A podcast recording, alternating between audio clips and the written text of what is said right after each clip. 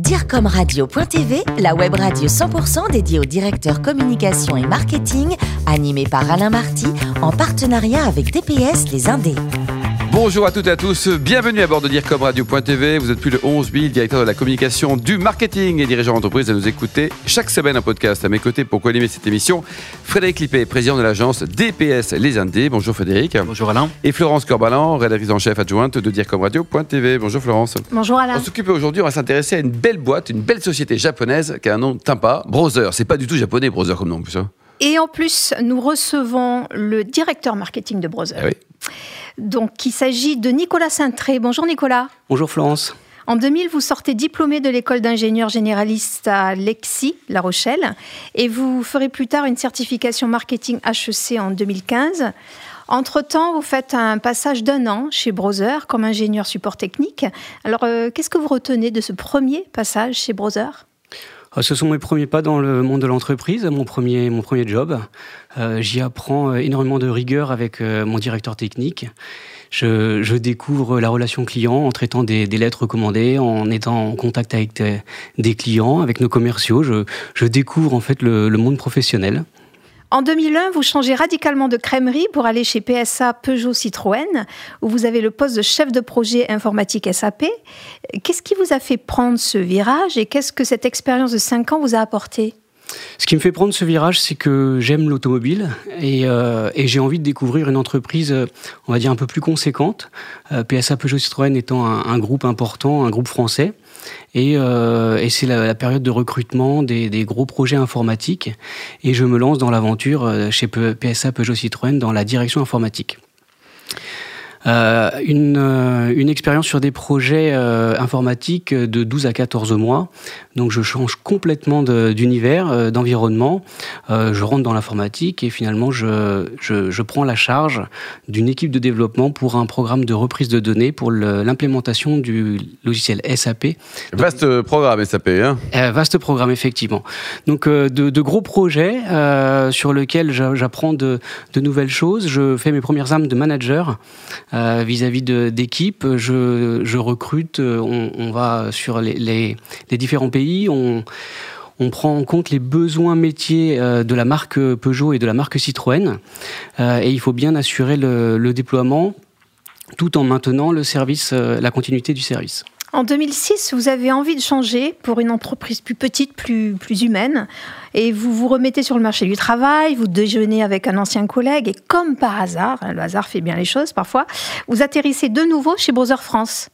Absolument. Je, je reprends contact avec mon ancien directeur pour lui demander si je peux prendre ses références. Si je peux prendre sa place. Et euh, il m'invite à déjeuner et, euh, et en fait, il me, il m'expose un, un projet et à la fin du, du déjeuner, il me dit euh, bah, si tu veux, tu peux postuler. Donc, euh, chose que je fais avec euh, une candidature spontanée, reprenant exactement tout ce qu'on s'est dit pendant le déjeuner. et je passe un entretien et je suis, euh, je retourne chez Browser. Ah, sympa ça. Et enfin, en 2018, vous obtenez le poste de directeur de marketing de Browser France. Quel a été le cheminement jusque-là? Vous avez eu plusieurs postes, je crois. Euh, absolument, c'est une, euh, c'était des rebondissements. Donc, je reviens au département technique. J'évolue davantage sur des métiers de- d'avant-vente, plus au contact des clients. Et ensuite, une opportunité se présente euh, au marketing, où je démarre de zéro. Euh, je reprends euh, en poste de chef de produit et petit à petit, euh, le chemin m'amène aujourd'hui à être directeur marketing et communication chez Browser France. Un mot peut-être sur le, le métier de Browser. Donc c'est un, géant. L'origine donc c'est japonais. Et qu'est-ce que vous vendez alors exactement? Exactement. Alors c'est un groupe japonais, ce sont deux frères à l'origine, c'est pour ça que ça s'appelle Browser. Euh, donc c'est Il faut un, le préciser quand même. C'est vrai. oui, c'est c'est très anglo-saxon, mais on est bien, on est bien japonais. Euh, alors on a une, une longue histoire, hein, parce que ça fait 100 ans qu'on existe. On a été créé en 1908, donc je vais peut-être pas refaire tout l'historique, mais vous devez certainement nous connaître au travers des produits d'impression et de numérisation, qui sont aujourd'hui no- notre cœur de métier. Euh, donc un réseau de, de distribution totalement indirect, c'est-à-dire qu'on s'appuie sur un réseau de partenaires pour assurer Qui la revend, vente. quoi. Voilà, qui revend pour assurer la vente de nos produits. Et je dirais que le challenge aujourd'hui euh, que nous devons relever, c'est faire face à la transformation liée à la consommation, puisqu'aujourd'hui on n'achète plus une imprimante, mais on achète une réponse avec une solution d'impression. J'entends par là, c'est que euh, on doit proposer des solutions euh, locatives, des solutions de services qui permettent euh, le réapprovisionnement des consommables et d'accompagner nos, nos, clients avec du service supplémentaire. C'est aussi pour nous un moyen d'apporter de la création de valeur pour notre réseau de distribution qui, lui, s'il ne change pas, va se retrouver face à des difficultés en vendant simplement des, des, des boîtes. Combien de personnes aujourd'hui en France pour la partie browser, en, en, tout cas au siège et puis les En France, on est 165. Pour combien de chiffre d'affaires Je ne sais pas si le volume d'affaires est officiel sur la France ou si euh, Le chiffre d'affaires, je peux vous le donner au niveau mondial, il est de 6,2 millions milliards de, de, dollars pour 37 000 euh, employés. Au total, quoi. Frédéric? Oui, Nicolas. Euh, Browser ne fait pas de vente directe. Hein. Est-ce que c'est pas une stratégie qui est un petit peu old school à l'ère du digital? Euh, C'est une bonne question. Je, je pense pas du tout. On a, on s'appuie, euh, on s'appuie sur ce réseau de distribution. C'est d'ailleurs une de nos forces, euh, la proximité, browser at your side. On s'appuie énormément sur ce réseau de distribution. Et ça ne nous empêche pas d'avoir un lien privilégié en communication directe avec nos clients. C'est là, euh, c'est là en fait tout tout l'intérêt, en tout cas d'un job comme euh, la direction marketing, c'est de pouvoir s'adresser à notre réseau de distribution en essayant d'expliquer de manière la plus simple possible des programmes qui se complexifient de plus en plus avec des services, tout en ayant un lien de communication directe avec nos utilisateurs et nos consommateurs. Alors, question un petit peu complexe. Ne devient-on pas schizophrène quand on pilote un marketing dont le business model est basé sur la vente de consommables alors que l'on ne maîtrise pas le consommateur, et que le développement durable impose moins d'impression. C'est euh, c'est effectivement le, le, challenge. Je, on propose d'ailleurs euh, des, des, services qui permettent de mieux connaître les besoins. On appelle ça le, balance deployment. En, français, ça veut dire un déploiement équilibré des, matériels. L'objectif, c'est pas de. On a traversé plusieurs périodes. On a traversé l'ultra centralisation avec des gros copieurs. On est ensuite allé euh, au préalable. On était sur de la décentralisation avec des, imprim des imprimantes monopostes pour chacun individu. Euh, Aujourd'hui, ce qui est intéressant, c'est de, de voir euh, merger euh, les différents euh, protagonistes du marché et de venir avec des offres qui se qui se complètent les les, unes aux autres et euh, de proposer des solutions euh, logicielles qui vont permettre une meilleure gouvernance, une meilleure utilisation pour pouvoir justement prôner un discours euh, environnement. Alors, vous vendez du hardware.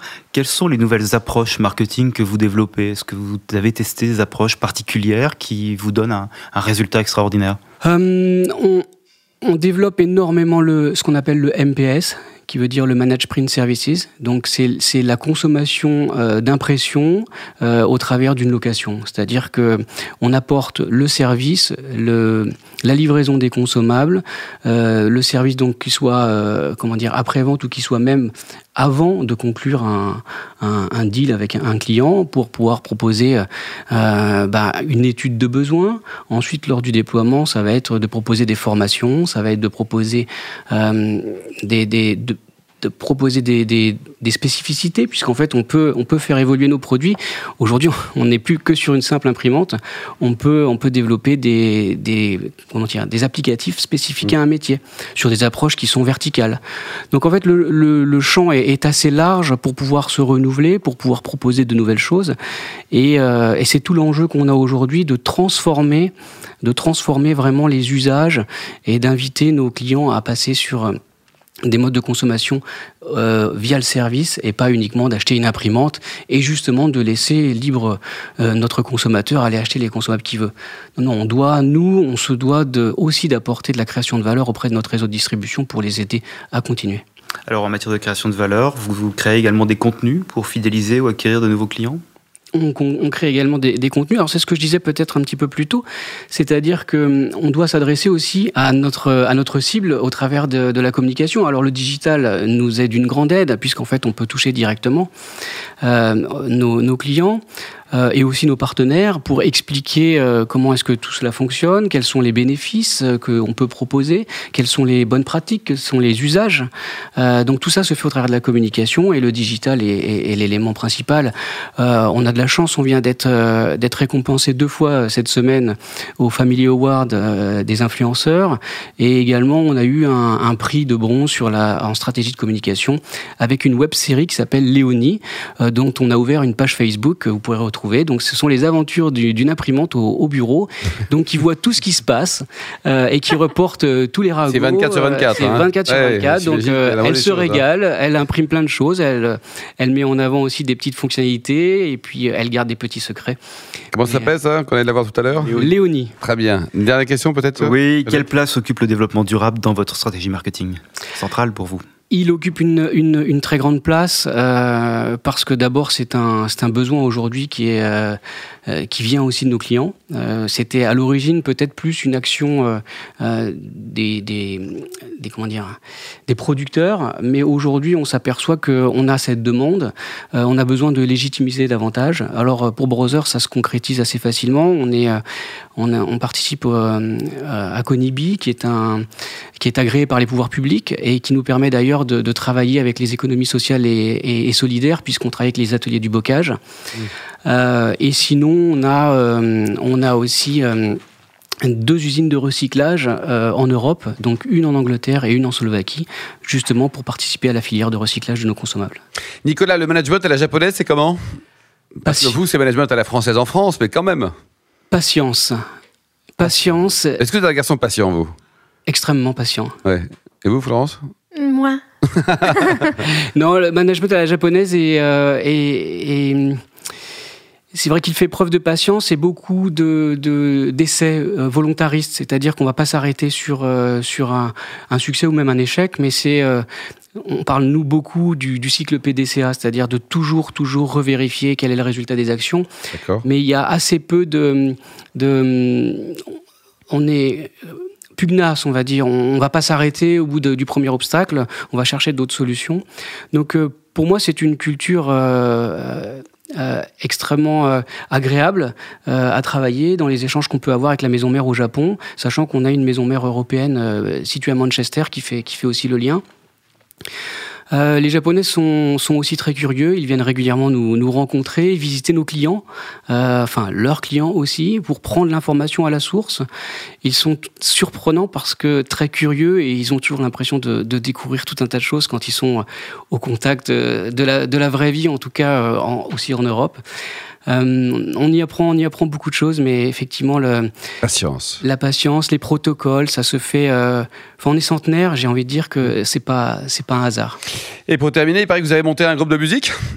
Tout à fait. Elle fait deux heures de batterie en disant hop, ça y est, on y va, non? Ah, c'est, une histoire un petit peu rocambolesque. On, on me propose un jour de, rentrer dans, un groupe de musique pour la convention annuelle de Brother. Qui vous avez les cheveux un peu courts pour quand même pour faire des guillemets, non? C'est...